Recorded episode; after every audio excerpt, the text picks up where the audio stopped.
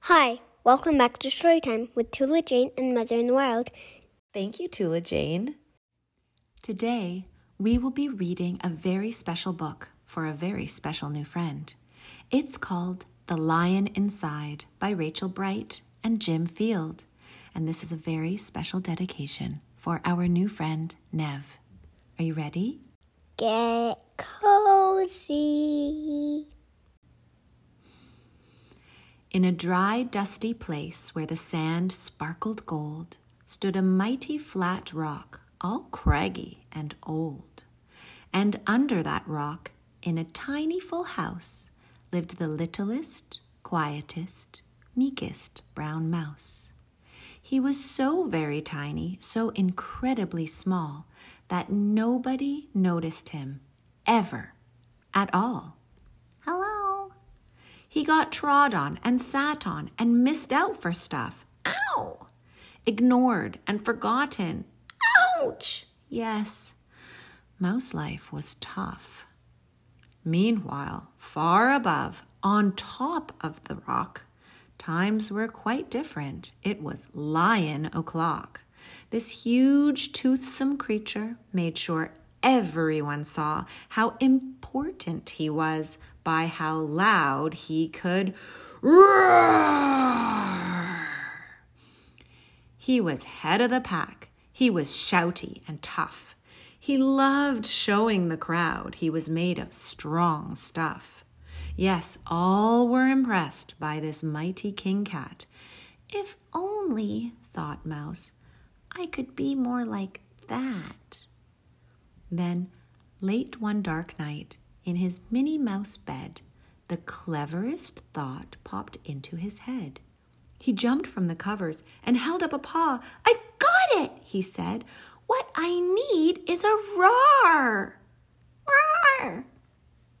I mean, what if this mouse with the weeniest squeak was a little more grrr and a little less meek? Well, he'd still be the smallest of fuzzy brown mice, but he'd make friends and join in, and life would be nice. Yes, thought the mouse, I must find out how. I will learn how to roar, and I will learn it now. But Gulp. Oh my gosh, there was only one beast who could teach him this thing, but might make him a feast. It was time to be strong, take a chance. After all, forever was such a long time to feel small. So he made himself brave and he thought like a winner. He set off for the top, hoping not to be dinner. It felt like the scariest thing he could do. But if you want things to change, you first have to change you. The further he climbed, the closer he got to the slumbering lion reclining on top. Then at last, as he stood on his tippity toes, he found himself suddenly nose to nose. Ahem, gulp. Pardon me. Uh, wake up, Mr. Lion. You've got company. Um, squeak, Mr. Lion. What I've come to you for is squeak. Do you think you could um, teach me to roar? A silence befell that twinkling plain. Lion opened his eyes and puffed out his mane. Time slowed right down. Why, it felt like a week. Then he opened his mouth and let out an eek. The lion was shaking, his paws all a fumble. He was backing away with a scrambling tumble. Don't hurt me, he whimpered. Oh, try to be nice. Well, my goodness, this lion was frightened of mice. Don't worry, Mouse peeped. I'm a friend, not a foe. Let's rock this together. We'll have fun, don't you know? That was a magical moment for sure. when Mouse didn't feel at all small anymore. He had found his true voice and learned to speak out.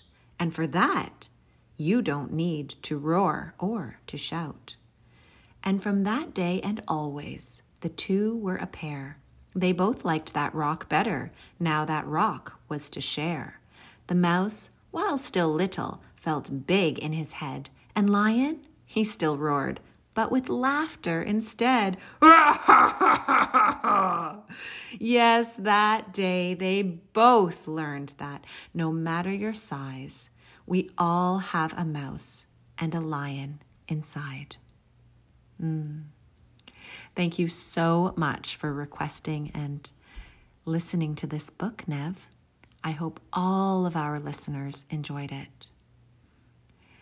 If you have a special book that you would like to request, please log on to our website at www.motherinthewild.com, where you can find the page to make your request in our upcoming events.